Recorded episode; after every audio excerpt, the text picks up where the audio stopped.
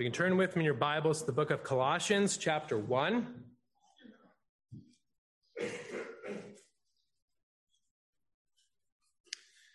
Colossians chapter 1. We're going to look at verses 18 through 20 this morning, but I'll read verses 15 through 23 to set the context. So Colossians 1, begin reading at verse 15. he is the image of the invisible God the firstborn over all creation. For by him all things were created that are in heaven and that are on earth, visible and invisible, whether thrones or dominions or principalities or powers. All things were created through him and for him. And he is before all things, and in him all things consist. And he is the head of the body, the church, who is the beginning, the firstborn from the dead, that in all things he may have the preeminence.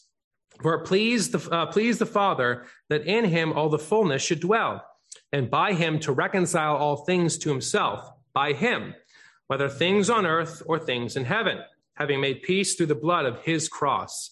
And you, who were once once were alienated and enemies in your mind by wicked works, yet now he is reconciled in the body of his flesh through death, to present you holy and blameless and above reproach in his sight if indeed you continue in the faith, grounded and steadfast, and are not moved away from the hope of the gospel which you heard, which was preached to every creature under heaven, of which I, Paul, became a minister.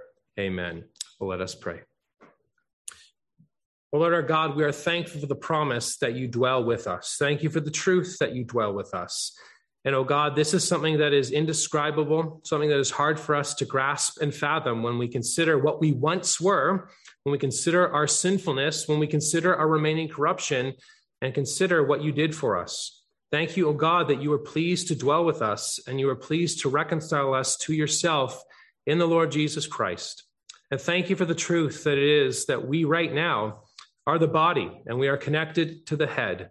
And so we pray, oh God, that we would recognize that uh, we must love Christ, that we must recognize who he is, we must realize that our life is tied with him as our head and what he has done for us.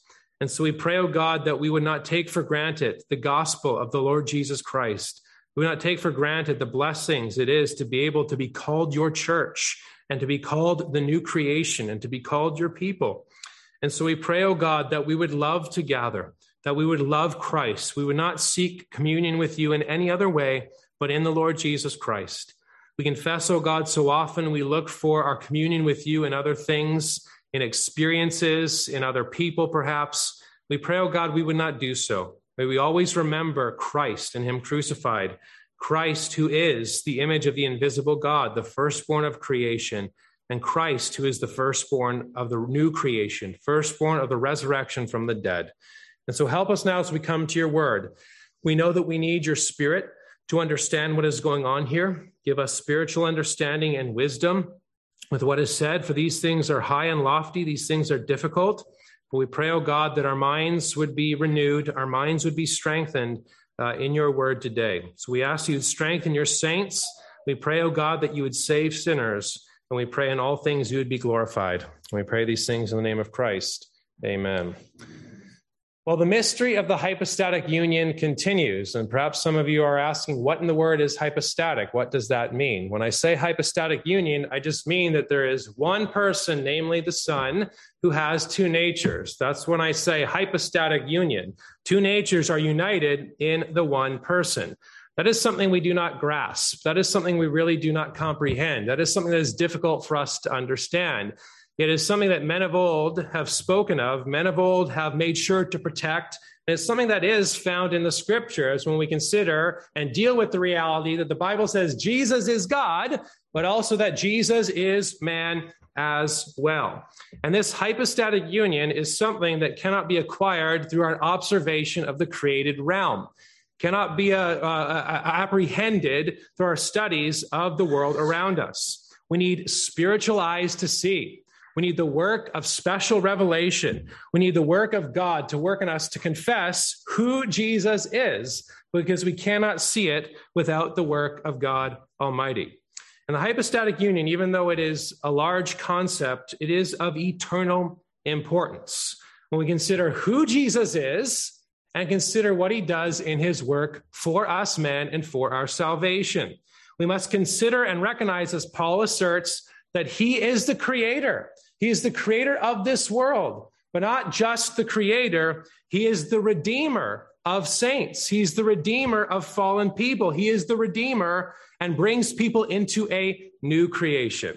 You see, in this hymn, or possibly it could be a hymn uh, that we find here in verses 15 through 20, Paul is showing us how practical Christology really is, how important it is to know who Jesus is and what he has done for us. Because if we go away from Christ, if we go away from who he is, if we go away from what he has done, then our faith is in vain. And there was certainly a heresy that was trying to take away the Colossians, a city in Asia Minor, to, to, seeking to take away the people of God from Christ. They were asserting other things. They were uh, perhaps it was a blending of Jewish ideas and a blending of Greek ideas. Here's how you really have communion with God. And they did not focus on the Lord Jesus Christ. We'll unpack more of that as we go through.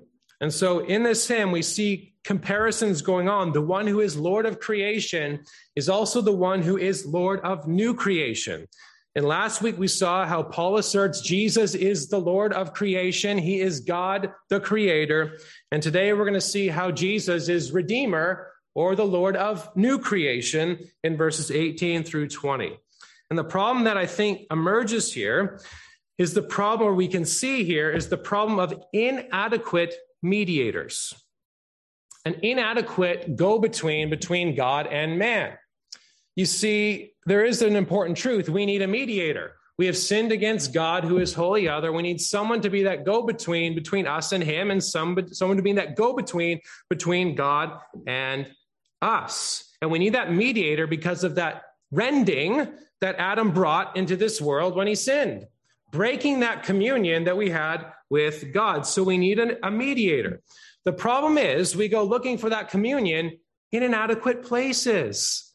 The world does this, and unfortunately, we Christians sometimes get caught up in this as well. Perhaps we go looking for a mediator, not in Christ, but in Mary or in saints or in Buddhas, other people that are greater people that can maybe help us. We pray to them instead of Christ himself. Perhaps we go looking to the stars to help us discern what our life should be. Or perhaps uh, what was with what was going on here, perhaps we worship angels. The Colossian heresy perhaps indicates that the people or the, the heretics were saying we need to worship angels and not Christ himself. And the comforting truth we need to be reminded of so often is that we have communion with God, not with those mediators, but in the one true mediator, namely Christ himself, the one who is Lord of creation and the one who is Lord of new creation. And the blessing is the work of the Son gives us that dwelling and communion with him, which is what Paul is going to unpack for us in these verses. And so, really, what we see in these verses is that Paul affirms that God the Creator is Christ the Redeemer or God the Creator is Christ, the Lord of new creation. And so we'll look at this idea of Jesus as the Lord of new creation under two headings this morning. First of all, the firstborn of new creation, verse 18. Secondly, the source of new creation in verses 19 and 20. And if you didn't fall asleep last week, those are similar points to what I said last week. Last week I said he's the firstborn of creation, and he's also the king or the source of creation. And so it's wonderful when you have comparisons the firstborn today of new creation and the source of new creation. So let's first look at the firstborn of new creation in verse 18. Now remember, this is in the context of Paul's prayer. Paul's prayer for the Colossian church, which is in turn a prayer for us, and an important prayer we ought to pray for ourselves and for our fellow Christians. He prays for them that they would be filled with the knowledge of God's will in all wisdom and spiritual understanding, for the purpose that they might walk in a way worthy of the Lord, walk in a way that is pleasing unto him. We cannot walk in a worthy way unless we know who our Christ is, know what he has done for us, and know what is pleasing in his sight. So that's why theology is important. That's why, you know, what we call theory, which is really practical, it's very practical, is important for us.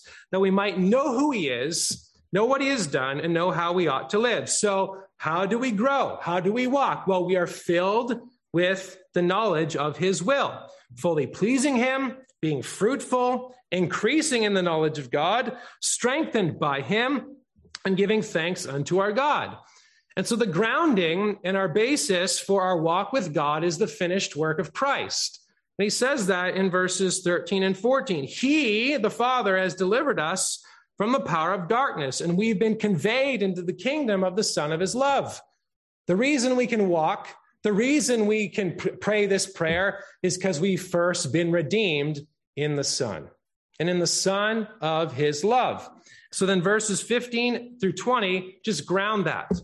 Who is it that has redeemed us? Who is it that has saved us? Who is it that gives us life? Who is it that strengthens us? so we've already seen how he is the Lord of creation. We saw it in the language there in verse 15. I know a lot of high language, but it's important for us to get this right. Verse 15, he is the image of the invisible God. I believe, and as many other commentators point out, this is a clear passage that speaks about the relation between the Father and the Son. He is the image of the invisible God. He is the one who is eternally begotten of the Father in time past.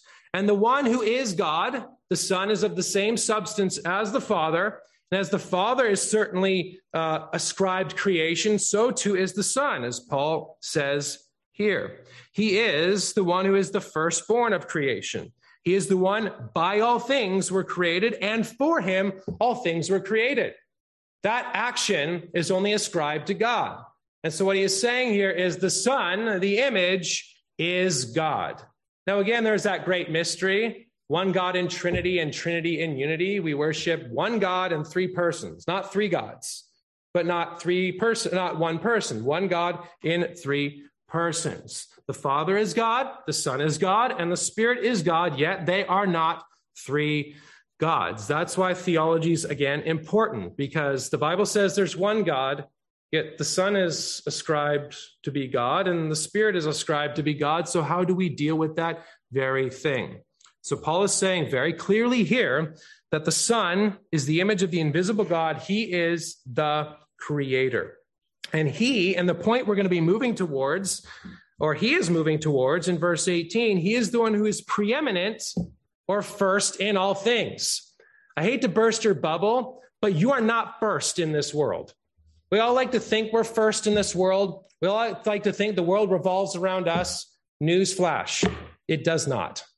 It's, it revolves around the sun, who is preeminent in all things. And that's the driving force. The Son is Lord over both creation and new creation, all things in him.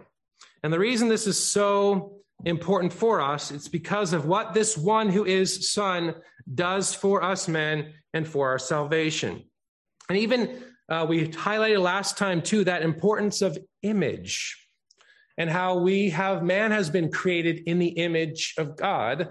But the problem is, man brought sin into this world and tainted that image. So we need someone to renew that image, right? The created image, Adam, failed in his task of reflecting the glory of the eternal image, the Son. So the eternal image, without any change in his deity, became man to renew fallen image.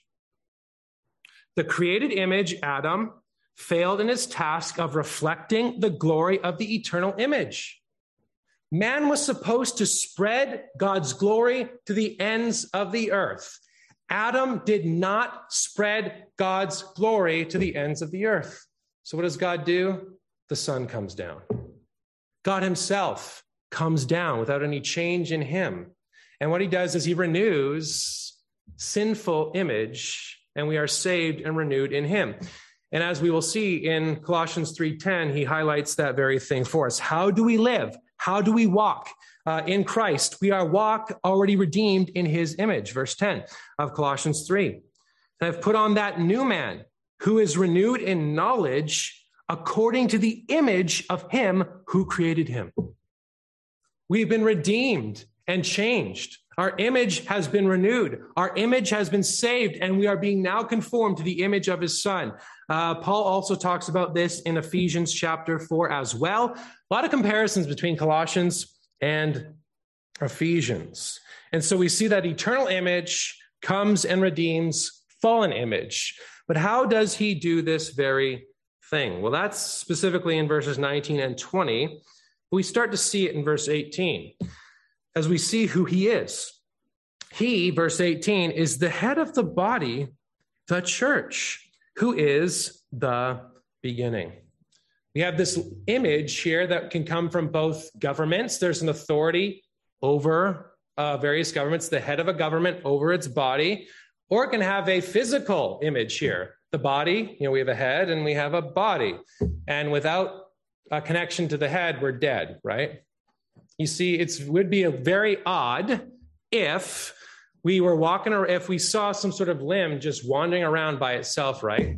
You probably think that would be a little weird. And so the reality is, God's people, as we are saved and uh, redeemed in Christ, we are connected as the church to the head, or at least we ought to be connected to the church, uh, uh, uh, the body, which is connected to the head. You see, without our connection to the head, we're dead.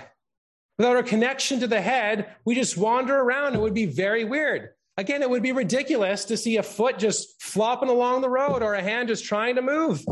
You see, that's what someone is who is A, not in Christ, and B, who is not connected to the church of the Lord Jesus Christ. Christ redeems his saints, he saves them and gives them eternal life.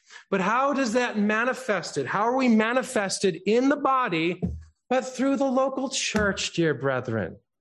Now, I think the language here of him being the head of the church refers to the universal church, that is, all the elect saved in the Lord Jesus Christ.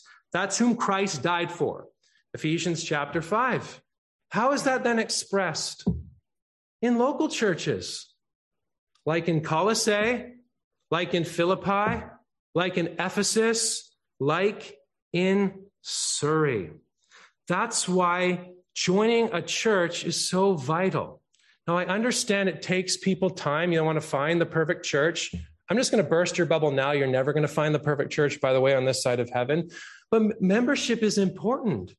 It's not really talked about a lot in the evangelical world. So I know it's a shocker when people come in here and I talk about membership. And typically, too, if someone came to me on the first day, hey, I want to be a member, I would say, let's just wait. Let's just wait six months, time, a year, that sort of thing. It doesn't change the fact, brethren, we need to be part of a body.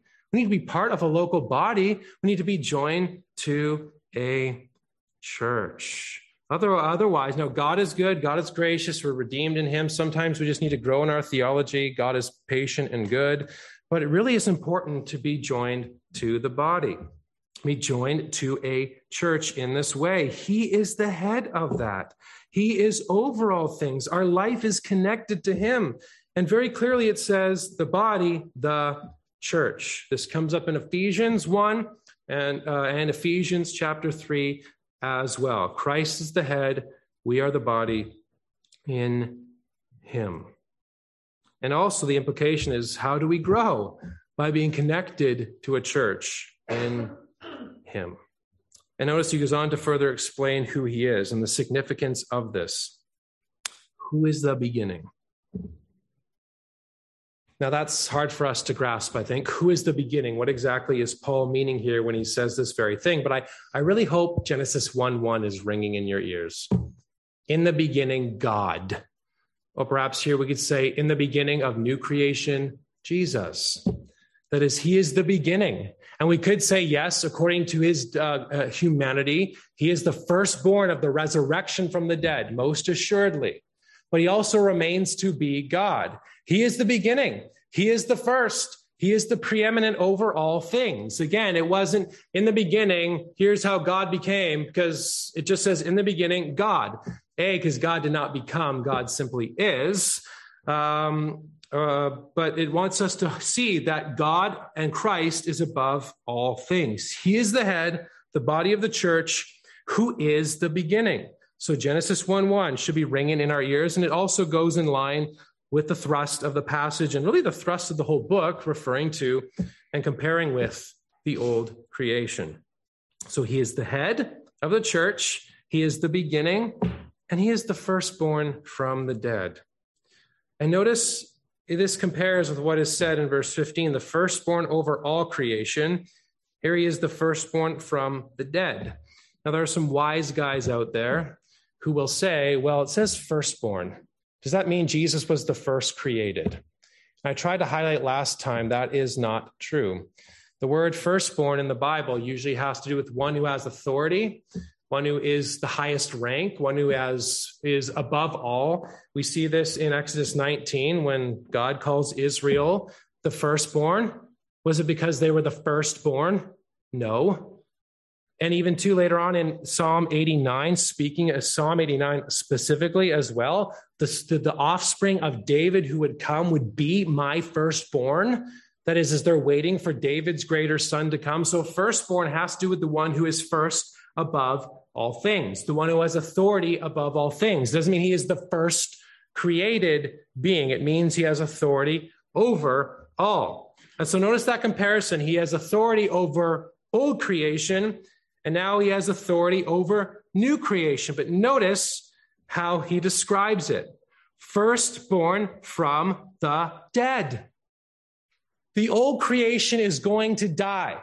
All those who are part of the old creation are going to die. But all those who are in the new creation are going to live even though we die. See what he's saying there? And this is an explicit connection between resurrection and new creation an explicit connection between resurrection, new creation, and what the church of the Lord Jesus Christ is. Brethren, the church, when we gather as we're making our way to that celestial city, is like a consulate. It's like an embassy. We really, when we enter into this place, begin to launch into worlds unseen. We really enter into new creation as we step in out of the uh, uh, into this place, out of that world. We're entering into a new country, so to speak. You see, we need this reminder week by week. We need to be reminded day by day of what we are in Christ and what he has done for us. He is the resurrection from the dead, and he is the firstborn from the dead. And that's important because Israel failed and you know, David failed, but Christ never fails. And so he really is the firstborn of cre- new creation. And verses 19 through 20 unpack further what that means. But notice the purpose for all of this that in all things he may have the preeminence. Again, he is not just the Lord of creation, but he is the Lord of the dead. He defeated death and is thus the Lord of new creation. And that word there of preeminence is only found one time in the Bible, and it's here, but it's the same word grouping as firstborn. So, what he's saying here is the one who is the firstborn from the dead, then all things he may be the firstborn. And he is the firstborn, and he is the one of highest rank above all. He is the one who has the first place above all.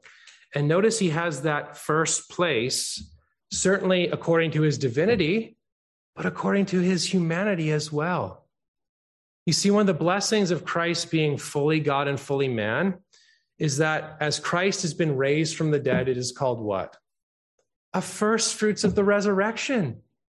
The one who is God took on human flesh to die, to redeem, to rise, uh, to rise again and redeem us and forgive us based on what he has done for us, that we, though we die, might be raised as well.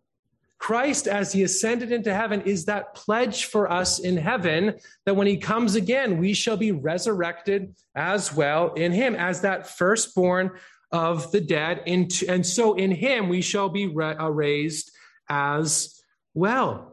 You see, it was the triune plan of God that the one who is Son would take on human flesh to die for sinners.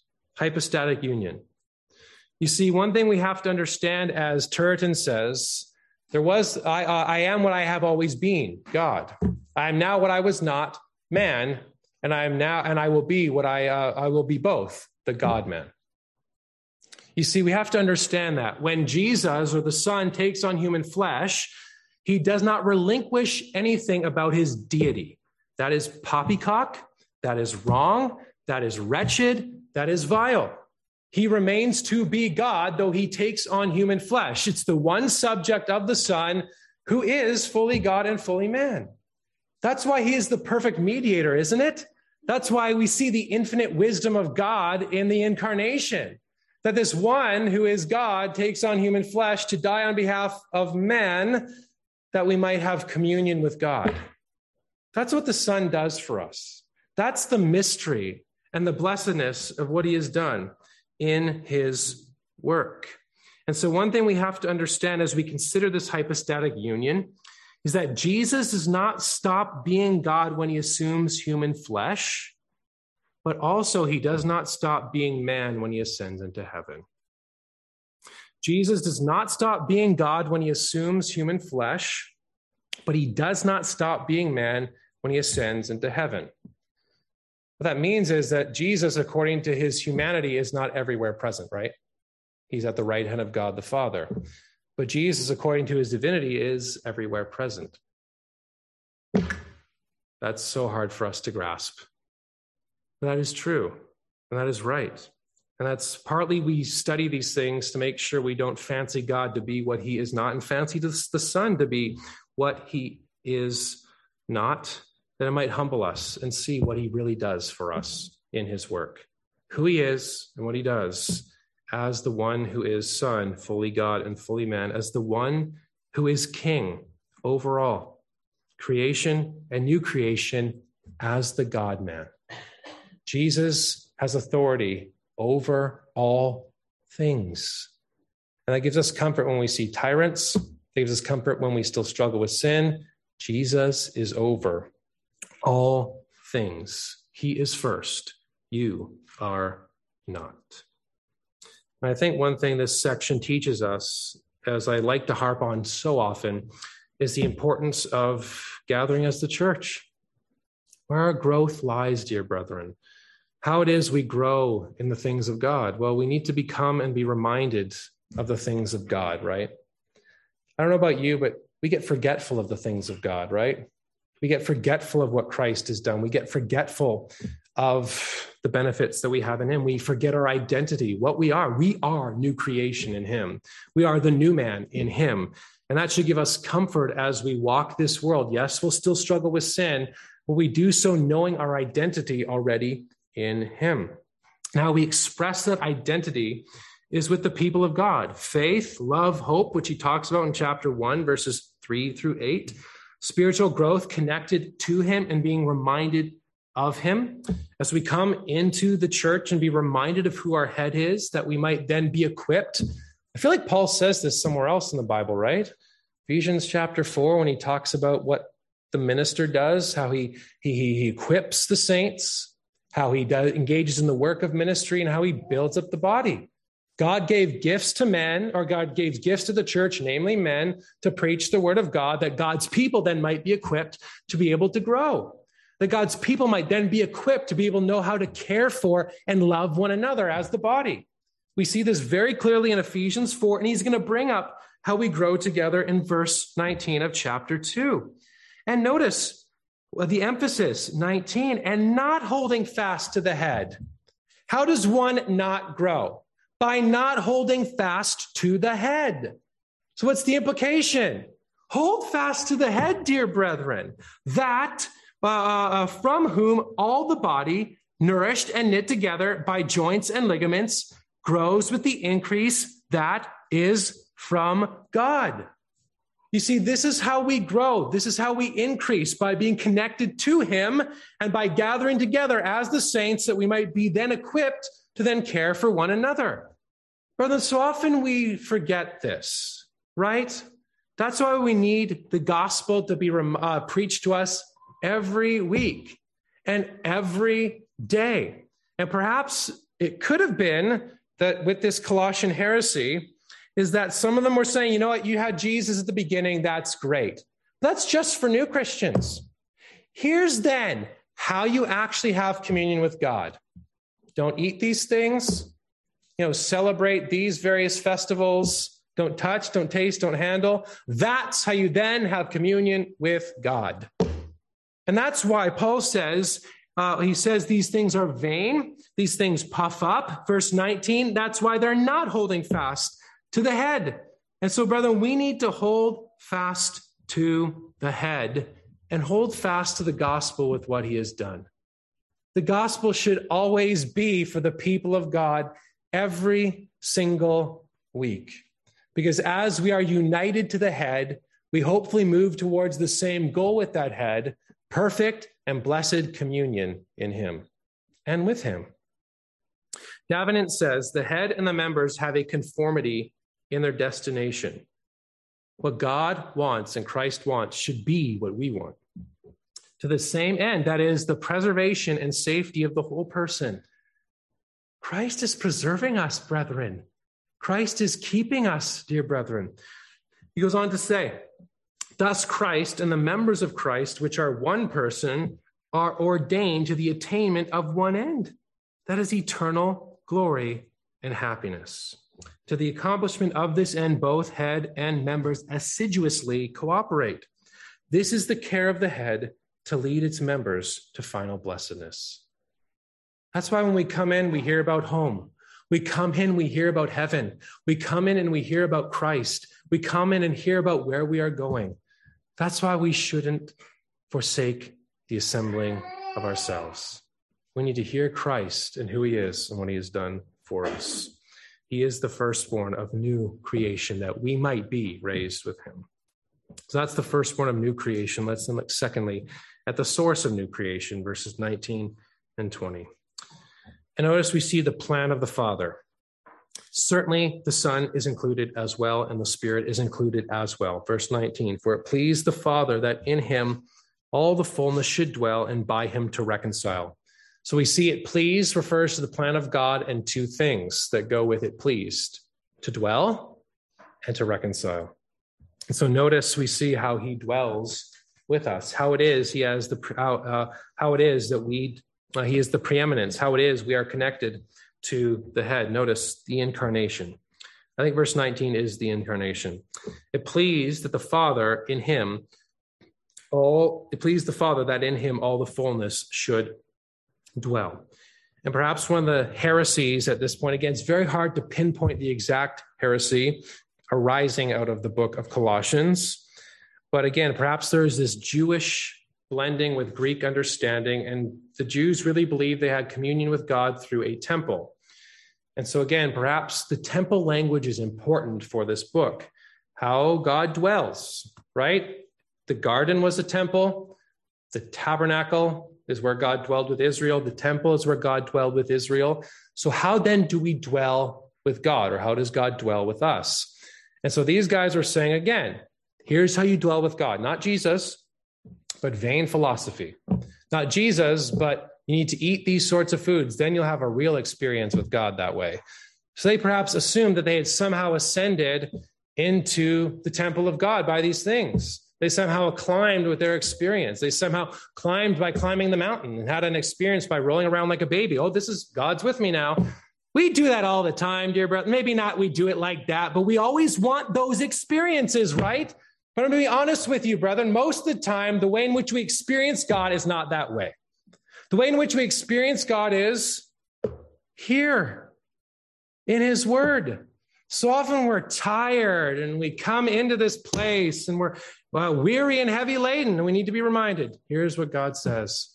Here's who Christ is. Here's what he has done. And in fact, verse uh, chapter 2 verses 8 and 9, he uses similar language in contrast with these false things. Verse 8. Beware lest anyone cheat you through philosophy and empty deceit, according to the tradition of men, according to the basic principles of the world, and not according to Christ. Not according to Christ not according to Christ, for in him dwells all the fullness of the Godhead bodily. But you might never feel like God dwells with you. But if you are in Christ, you've believed upon him, you've laid hold of him, that's true whether you feel like it or not. That remains to be true whether you realize it or not. Isn't that what faith is? you know, clinging to what God has said. God, I don't always feel you near, but I know based on what you've said, you've said you dwell with us, and you've said you've promised to dwell with us until the end of the age. There are Christians that go through their entire life never feeling that God is near, but they lay hold of Christ himself. For in him dwells all the fullness of the Godhead bodily. How is it that we then dwell with God?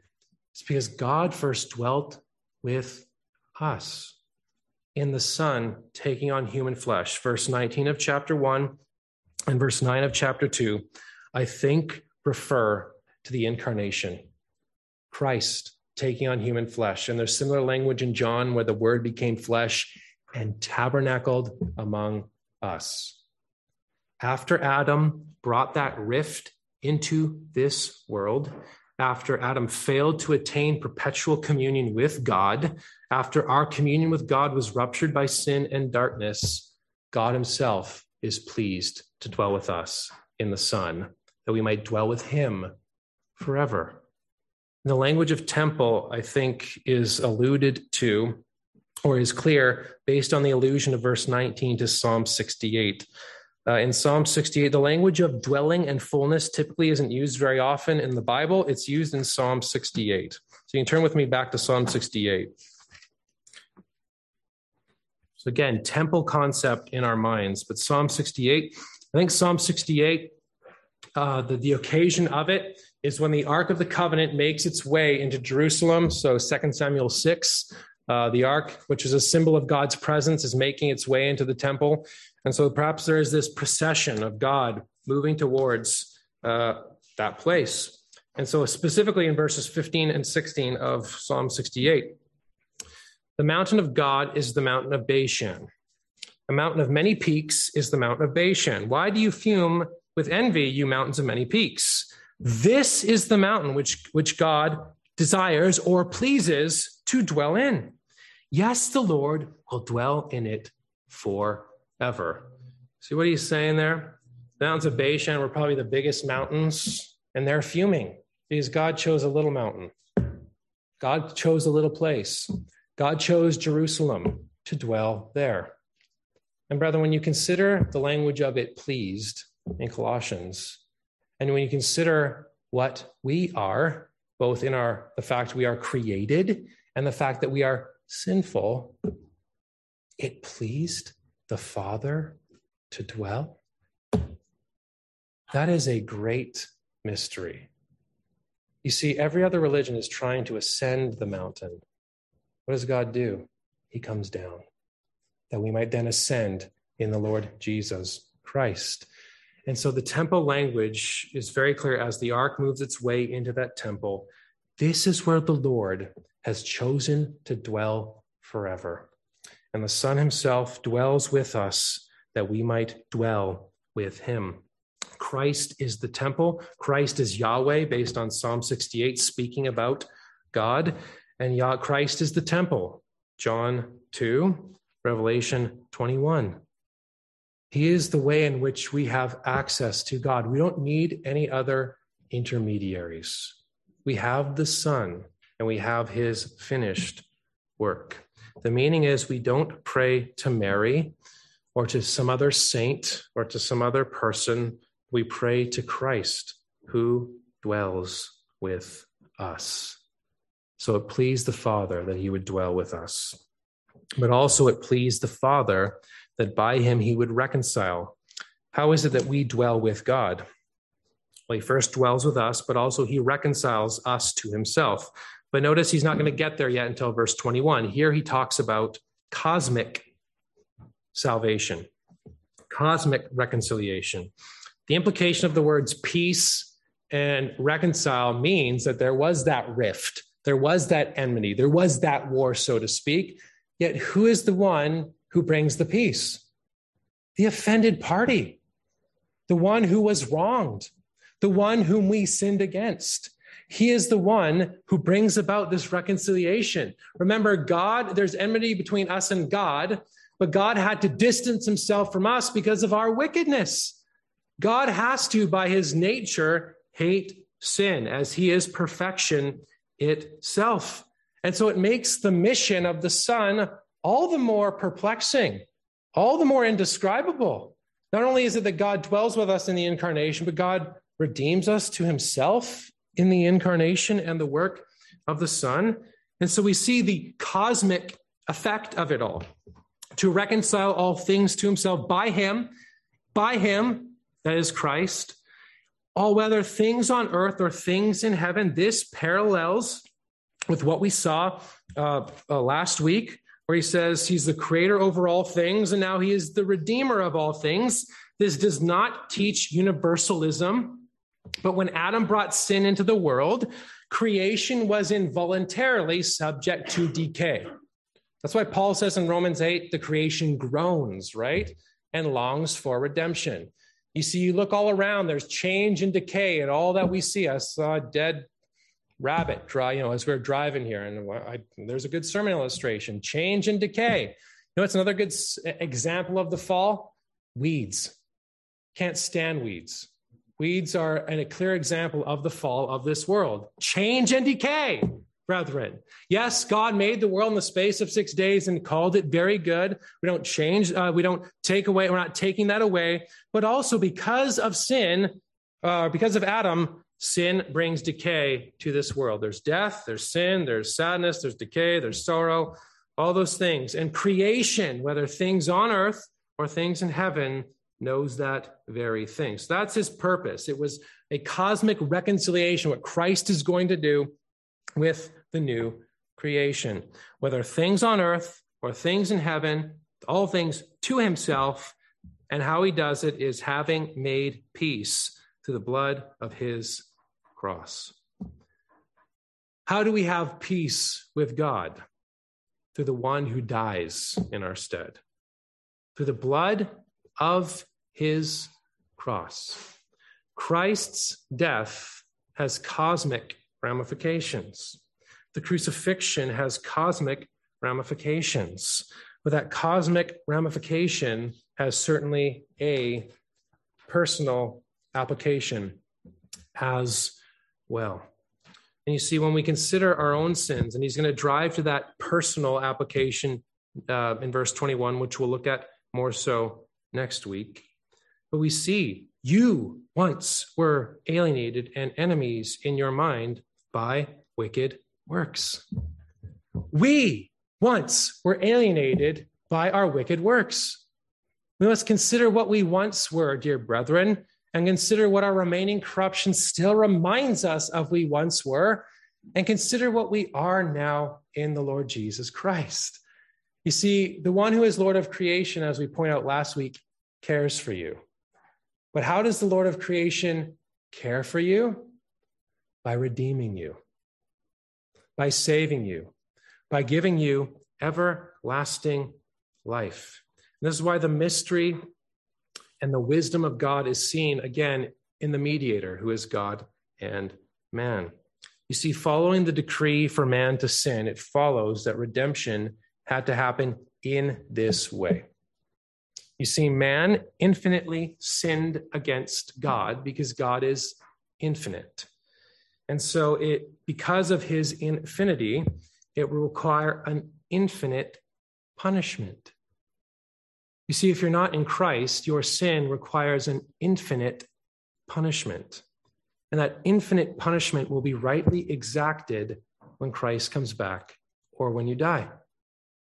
The only way to flee that infinite punishment is in one who was an infinite sacrifice. That is the Lord Jesus Christ. You see, if you lay hold of Christ, if you believe upon him, you shall have forgiveness of sins. You shall have redemption for your sins. You shall have mercy in him, and you shall live forever with him. If not, you shall die in your trespasses and sins and die infinitely and die forever. Davenant says God showed his justice in exacting a full satisfaction the death of an infinite person, the Son, for infinite guilt. He showed his mercy in exacting it not from us miserable creatures who were incapable of paying it, but from Christ who could pay it. Isn't that the gospel? Jesus lived, died, and rose again. And he lived, died, and rose again for wretched sinners. And he redeems sinners. And if you believe on him, you shall have forgiveness and redemption in him. It is very personal, isn't it?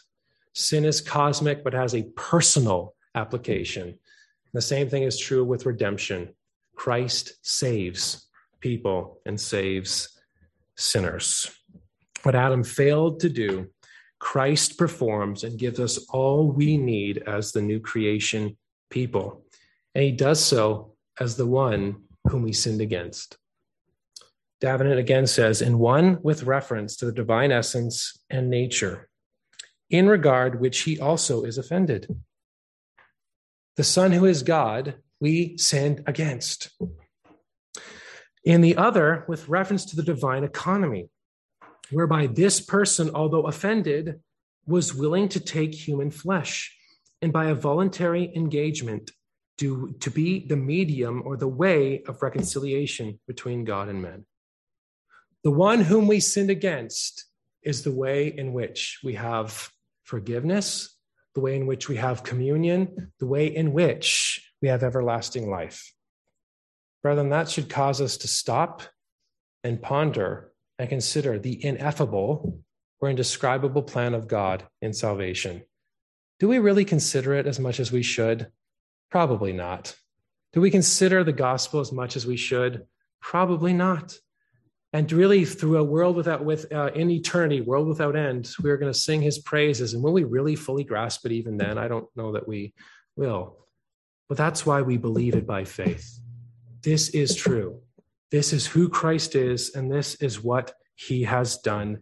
And He is came, He came to live, die, and rise again for His people. And thankfully, even though we don't see Him, we love Him. Right? That is a supernatural work of God. And even though we don't see him or feel him, we confess he still abides with us, right? He abides with us day by day, and he guides us to the new heavens and new earth. There's no other way to have communion with God than through the blood of the Lord Jesus Christ, not in good works, not in vain philosophy, not in intermediaries, but only in Christ alone. And what are some of the promises Christ gives to his church? Behold, I am with you, even to the end of the age. And you see this expressed very clearly. The head feels the pain of the body. And you see this very clearly in Acts chapter 9, whereas Jesus appears to Saul and says, Why are you persecuting me? We are the body, he is the head. He loves us, he cares for us, and we are in him as new creation. Brother, may we never forget that. And may it be the reason we come to gather, may be the reason we sing praises to God Most High for all the things that He has done for us, that in all things He may have the preeminence. Well, let us pray.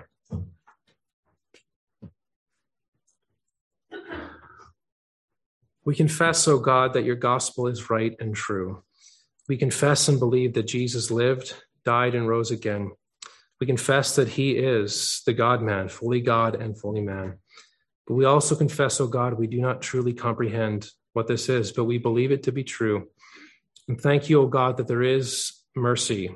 Thank you that there is grace uh, in your plan. And thank you, O oh God, we see your mercy and grace and love in the work of the Son. Thank you that he is the head of the church. Thank you, O Christ, that you hear us even now. And we ask, O God, that we would know by your word and what the uh, scriptures say, know that we have eternal life, know your presence, know who you are, and know what you've done for us uh, in your word. Please forgive us for our neglect. Please forgive us for our forgetfulness of the work of the Son. Please for, forgive us for neglecting and forgetting the plan of salvation and worshiping you aright for what you've done for us. And so we pray, O oh God, that we would now sing your praises, that we would honor and praise you with our words, honor and praise you with our lives. And we also pray that you would come quickly. And please help us, for there's still so much remaining corruption, Please with thy church abide, be near to her, be, be her Savior, Lord, and guide. And we pray, O Christ, that you would hear us this day. Pray that you would save sinners this day as well, whether it's here in other parts of the world, that might know the weight of their sin, but have that weight lifted in the work of the Son. So be with us now, we pray, by your Spirit. Help us to give you glory and praise and honor in all things. And we pray these things in the name of Christ. Amen.